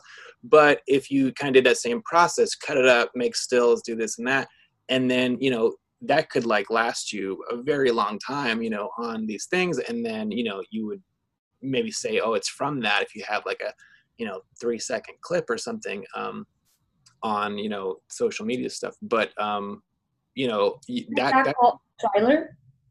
Yeah, does he do that? A trailer. so wait, say that again. Isn't it that called a trailer? Oh no, no, but I'm talking about like even smaller than that. Like I mean, talking about like three seconds here, two seconds there, like just like pictures. You know, like going way farther with it. You know. Yeah. Um, but yeah, like trailer, sure, but like I feel like a lot of distribution companies right now they are uh, they have social media and they're using those marketing tools to promote the films that they acquire for their catalogs. Yeah. Yeah, no, for sure. But um, I don't. I, just, I, there's so many things on the internet that you need to have the right platform. It's like applying to the right festival. You need to put your your two seconds of your film in the right platform. So it's going to be seen by the right people. But do you think platform versus just uh, your account? You know like you said the girl before who was doing uh, you know food and then it turned into interior design. But like if you have the same account i feel like you could it, the platform would be less important as long as you're consistent on that platform. I mean i'm sure it varies but you know what i'm saying? Okay so the other day i saw that I read an, an interview with Jenny Montero, which is a cartoonist illustrator that I really, really like. Okay. It's amazing. And uh, I read an interview with him. I believe it's a him. Okay. Uh, and um, and the question was how important how how important is social media for your work? Mm-hmm. From one to ten, and he said twelve. Yeah. So, absolutely, for certain artists, social media and the new tools that the internet are providing for us have been very useful. But the reality is that right now, the way the filmmaking industry is established and the way it works, because we cannot deny that it's an industry mm. and it has a machinery inside. Yeah. Social media is not still a very important element in here. It can help you out to raise money. It can help you out to get funds, but it's not going to help you most likely to get to a festival or to be acquired by a sell agent. There is going to be exceptions, of course, but being an influencer is not is not the way you're going to get there. The way you're going to get there is working really hard, making a good movie. Yeah, so if, if someone came to you, uh, you know, applying to be in a festival and they made, you know, let's say a good movie and they had, you know, a hundred thousand followers on something and then a, a, a, like the quality of the other, another person's movie was the same. It was also good. They're both really actually pretty good. Uh, and they, you know, they didn't have any followers. Would would you be at all tempted to take the more popular one? Because you know you would draw more attention to the festival or, or no? The reality is that i will never know the followers because i will have i will never check that. Okay. That will never be for me a reference at, at all. Do you think other people check it though or not? I mean i don't know. I think it might work in different ways. For example, Yeah. um, recently I was invited to work in the in the develop developing se- section, the work in progress section of this film festival in Spain called S8, S8.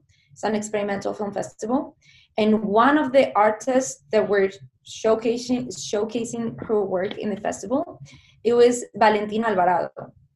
Okay. Uh, and before I met her personally in this festival, and before I got to see her work for the first time in this festival, I will follow her on Instagram. And she had an Instagram in, w- in which she will post frames of her work process or little uh, little pieces of her work. And I already knew by the vibe of her Instagram that I was gonna like her work Yeah. and she has quite a lot of followers i mean quite a lot not too much Yeah.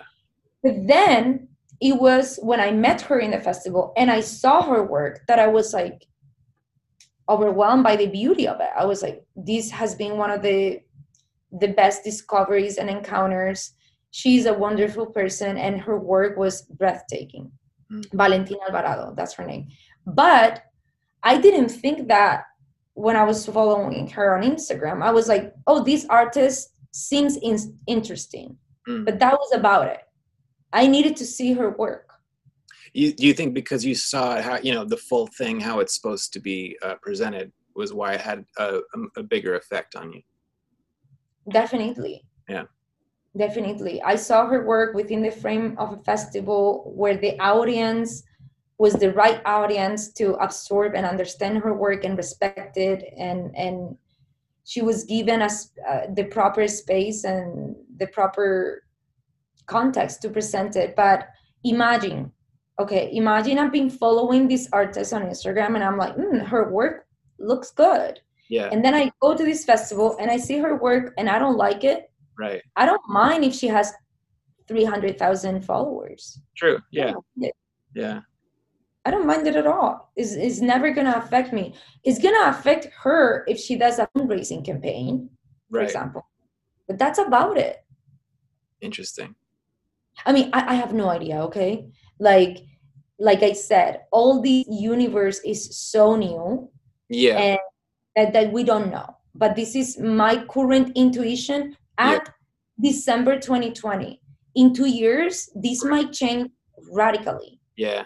I think that if you can directly, you know, sell as like your own distributor to, uh, you know, if you have that many people following you, then that is a big deal because then you, I mean, you wouldn't even have to apply to festivals. If you had that many, you could just be like, oh, I made this short. It's on Vimeo on demand. You know, here you here's the link if you want to check it out and you know you could potentially live off of that you know if if you got that many but it would be i think quite a bit you know to to be able to do that This is interesting what you're saying because a conversation that has been happening recently is a differentiation in between content uh-huh and filmmaking. right Filmmaking is a form of art sure that it's created to exist on its own. Right You need to absolutely know what you're creating, like we said before, but your your main goal with this thing is not to make money. Mm. Your main goal is to create the thing. yeah but you can't create the thing if you don't have food you know But with content is different. If you're creating content, your goal is not to create the content. Your goal is to place the content in places that are going to give you money. It is different. yeah It's completely different. It, Yeah, it's, I- it's Yeah, no, you're right. I think it is different, but I think that you could. I I don't know. I've never done this, you know. But I just thinking about it is that if you, you know, yes, you'd sort of like be feeding content, which I don't like, you know, to to get to that level where then you could say, hey, guess what? I made a feature, or I made even a short, whatever it is. Which you know that could be uh, as legitimate as, as can be, but um, but then you're mind is sort of like in both worlds and i kind of agree that you know if you're if you've been doing one thing for so long you know it's like people will like uh, even like the title for something is like you're sort of tempted i think if you're making like i've never done this but i think if you're making a youtube video you title it like five helpful tips or like you know like how to something because you know that people are going to click on that right? Because it, you know it's sort of like a promise to them they're going to get something out of it whatever. But so if you made then your movie and your movie's like you'd be like and your movie's called you know like flowers of you know something and then and then it's like why am i going to click on that? Like that's nobody's going to click on that you know like they, what does that even mean to them? So then it's kind of like it's a different thing for sure. Yeah. I understand but i mean of course we need to eat. Yeah. And and of course we need resources to continue doing what we're doing if we don't come from a wealthy background or environment and it's true that certain platforms are offering independent artists the opportunity of monetizing their art. Mm. And I highly recommend to any person to do it. Mm. Like if you're an independent artist and you find a way of monetizing your art, go for it and fund your own future. But there is a thin line in between monetizing your art and creating content to be monetized you know? Creating content to be monetized like uh like yeah i mean yeah i don't know. I i think i think it's i think i think i think about it too much. I think i worry about not having money like a lot. I think oh. I was thinking about like like one psychological reason I think may that might be though is I mean yeah I'm getting older and you know I I'm trying to quit my job and all that. But I think even like as a child like i remember my because you talked about this my your parents like my parents they my my parent my dad's a teacher and um very not artistic like he's writing stuff now but like sort of like all the weird stuff that i would do this whatever was not cool at all. It was like a thousand to stop doing that. Like i remember i had like a camera on him stuff he like put that away like very serious. And um but I think that in my own mind, it was like, uh, it was a little bit of a tangent, but it was like they would be into it if it made money. Like if I did this weird shit and it was cool, but they don't, they would, if it made a bunch of money, they'd be like, you're a great son. You know what I mean? And I think maybe that's the only way that I'm, I know in my heart that's like the solid truth and there's no way like around that. So maybe that's part of my like, I worry about money because of something like, you know, related to that you don't even know how much I relate to this thing that you just said. Yeah. My parents are the same way and they don't do it in a conscious way. That's right. they're not being jerks. It's just natural. That's what that's exactly that's what they know and that's what they think is better for us. And when I made my first feature, my parents were so concerned.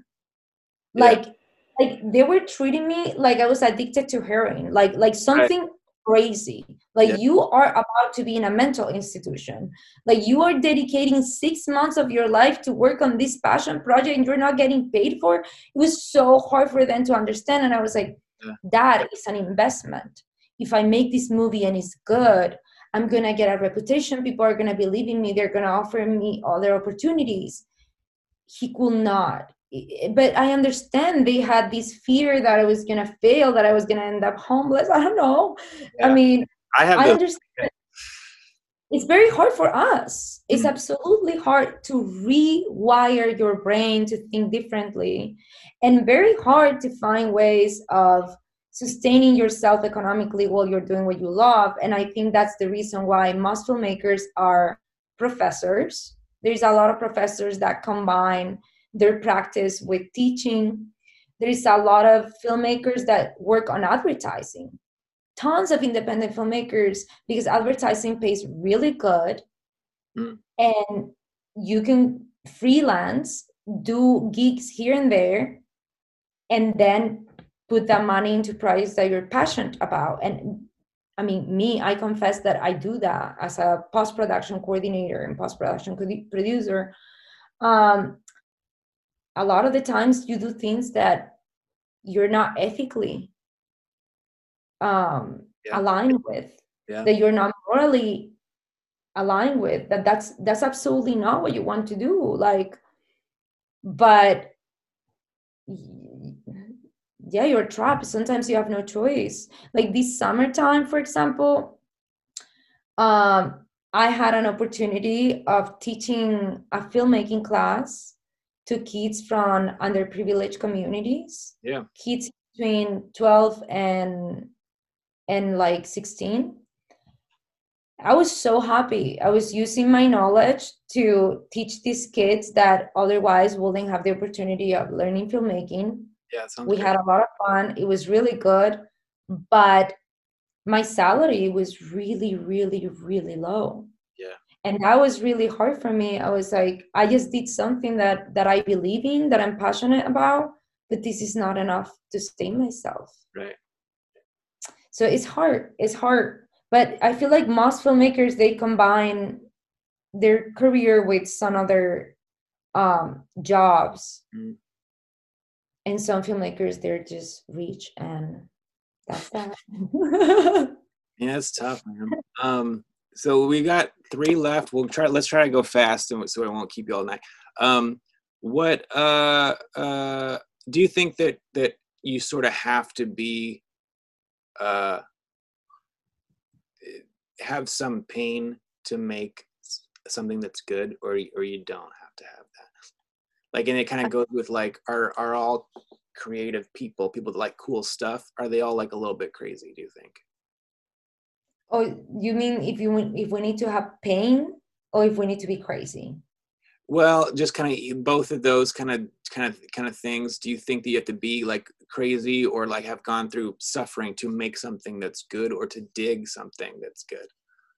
okay i don't believe in suffering during the process and i think if you're suffering you need to work on yourself there is some work that needed to be done that hasn't been done so if you're suffering during the process which we all do is because we all have things to work on ourselves because the reality is that we should not we should just have fun and enjoy and have pleasure doing what we do and then if we're crazy, no.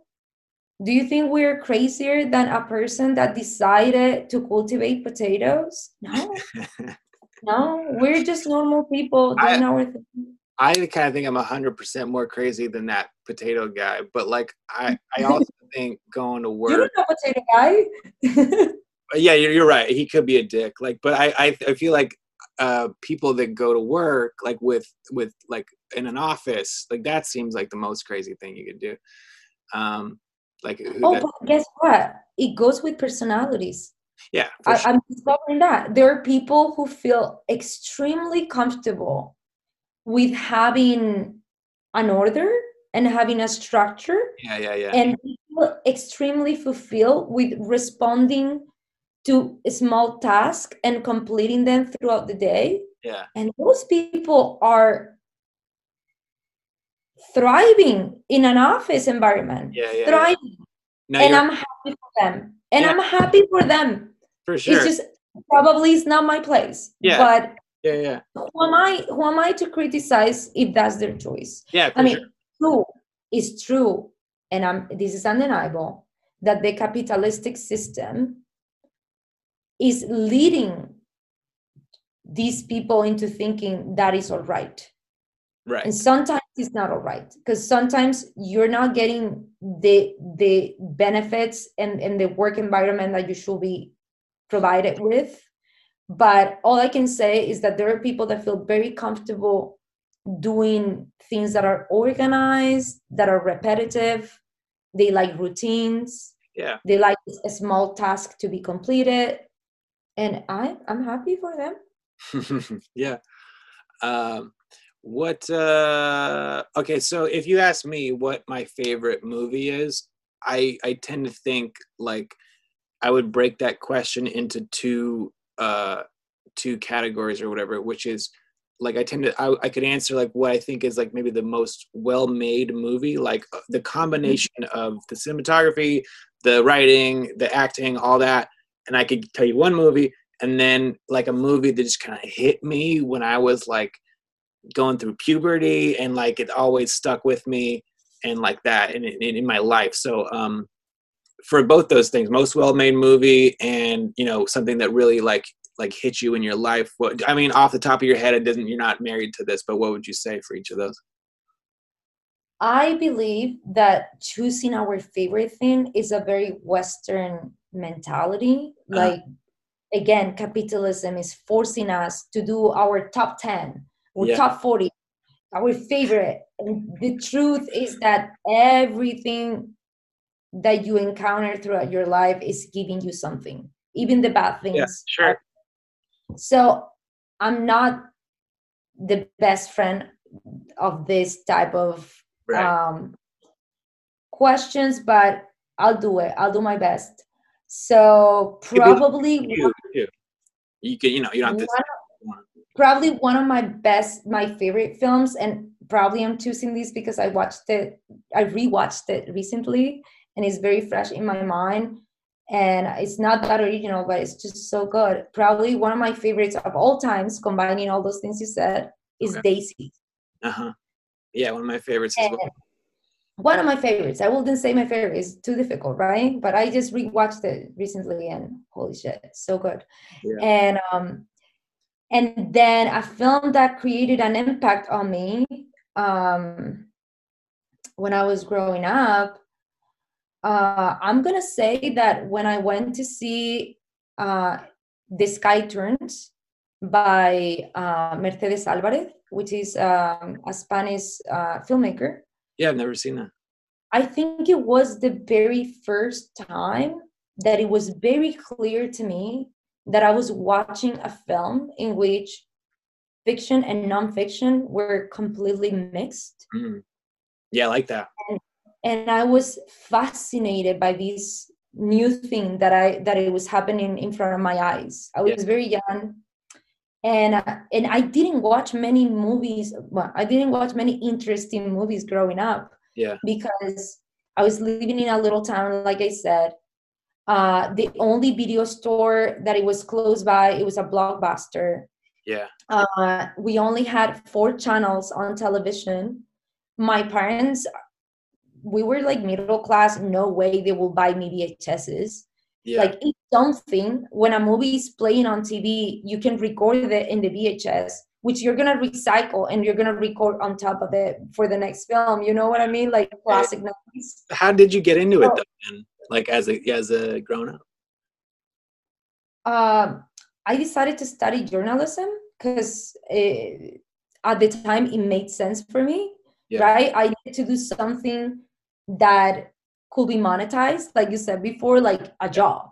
yeah and i decided that the closest thing to a job that it was also kind of like adventurous and creative it was journalism. So i signed up for it.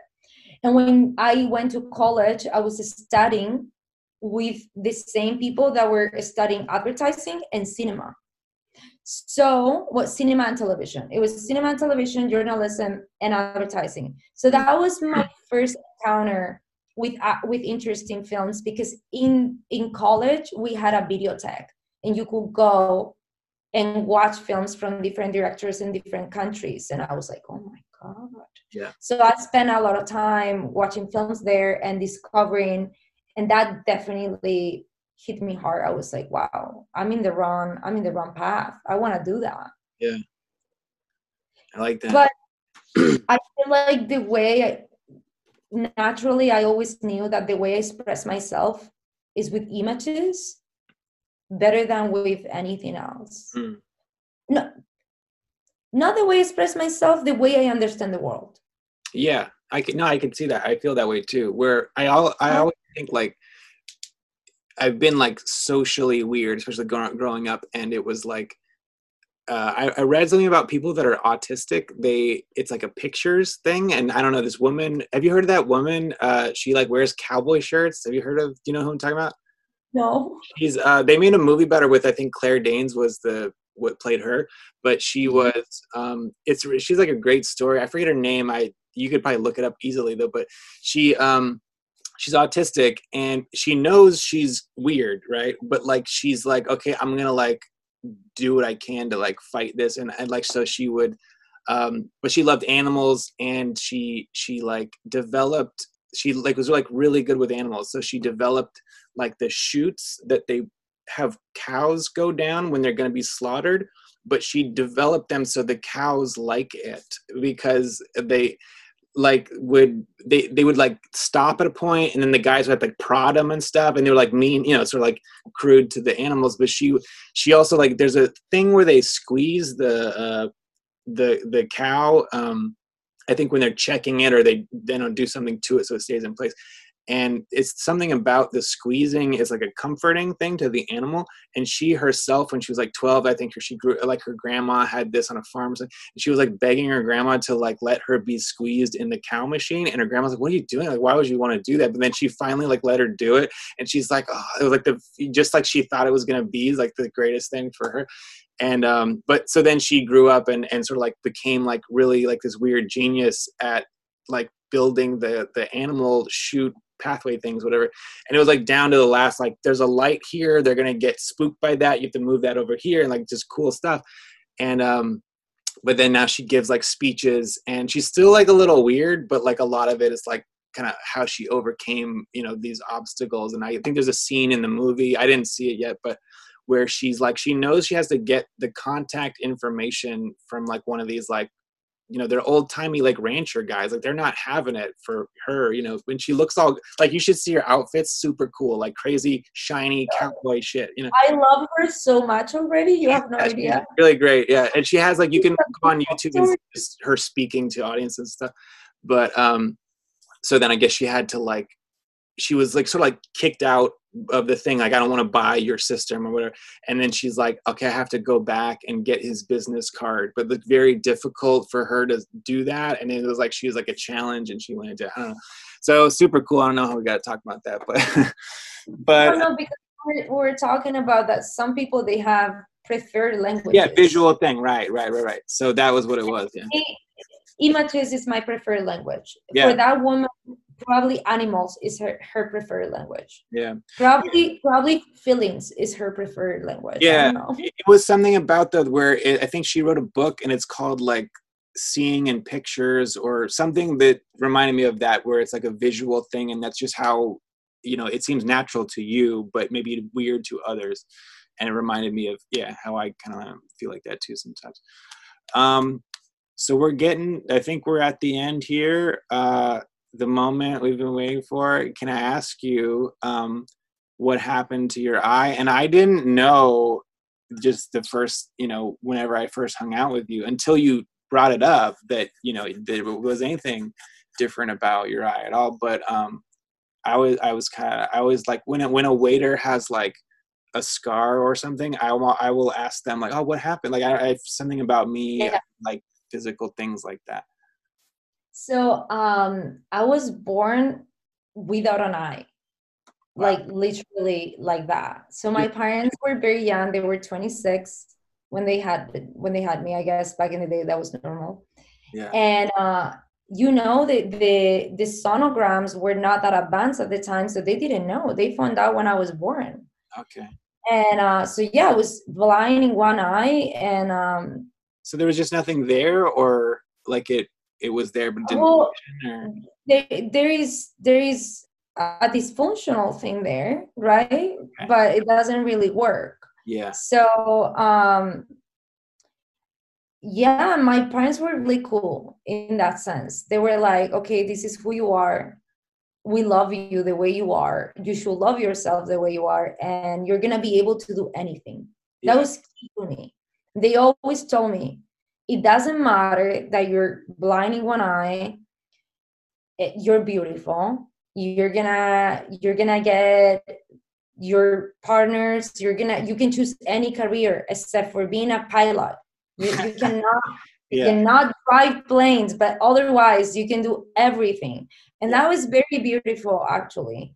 Like in that area my parents did a good job and and now sometimes i think about being a filmmaker and how cameras only have one eye Huh? and yeah. i'm like probably it was meant to be you know Yeah. and that's because you have to close the other one when you're looking through it anyway that's fine i don't need to close it and i need to confess that sometimes i close it because i feel self-conscious wow you know, because it, I think for the pe- if I have a set in front of my camera, I think it's really weird that I'm like staring at that person with the open eye, like. Right. Yeah. so sometimes I just like, oh, but I don't really need it, you know. I got an I got an eye patch because I find one camera it's like easy to do it and it feels natural, but I don't know the other camera it feels like it hurts or something and it's hard for me to do it. So I put an eye patch on this eye and just look through it the other.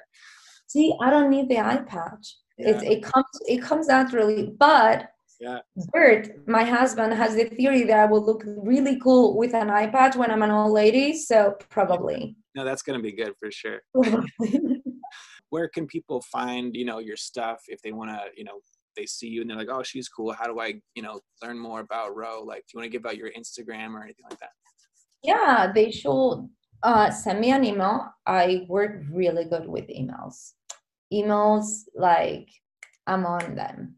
Yeah. But I have an Instagram account too that is not necessarily focused on my work, but email. It's rociomesa at gmail.com. It's so easy. I think I was the first person getting a Gmail account because there are many people with my name in southern Spain. Okay. So yeah, easy. And yeah, like I can send links to my work to anybody that is kind enough to want to see it. Yeah, yeah. Okay. Do you want to um like spell out your Instagram or I mean whatever you know? Yeah. My Instagram right now is Rocio underscore underscore Mesa. So that's R O C I O underscore underscore M E S A. I always forget to say this part, but uh, if you want more, uh, RyanJamesCoyle.com, and uh, I'm on Instagram at Ryan from Dreamland.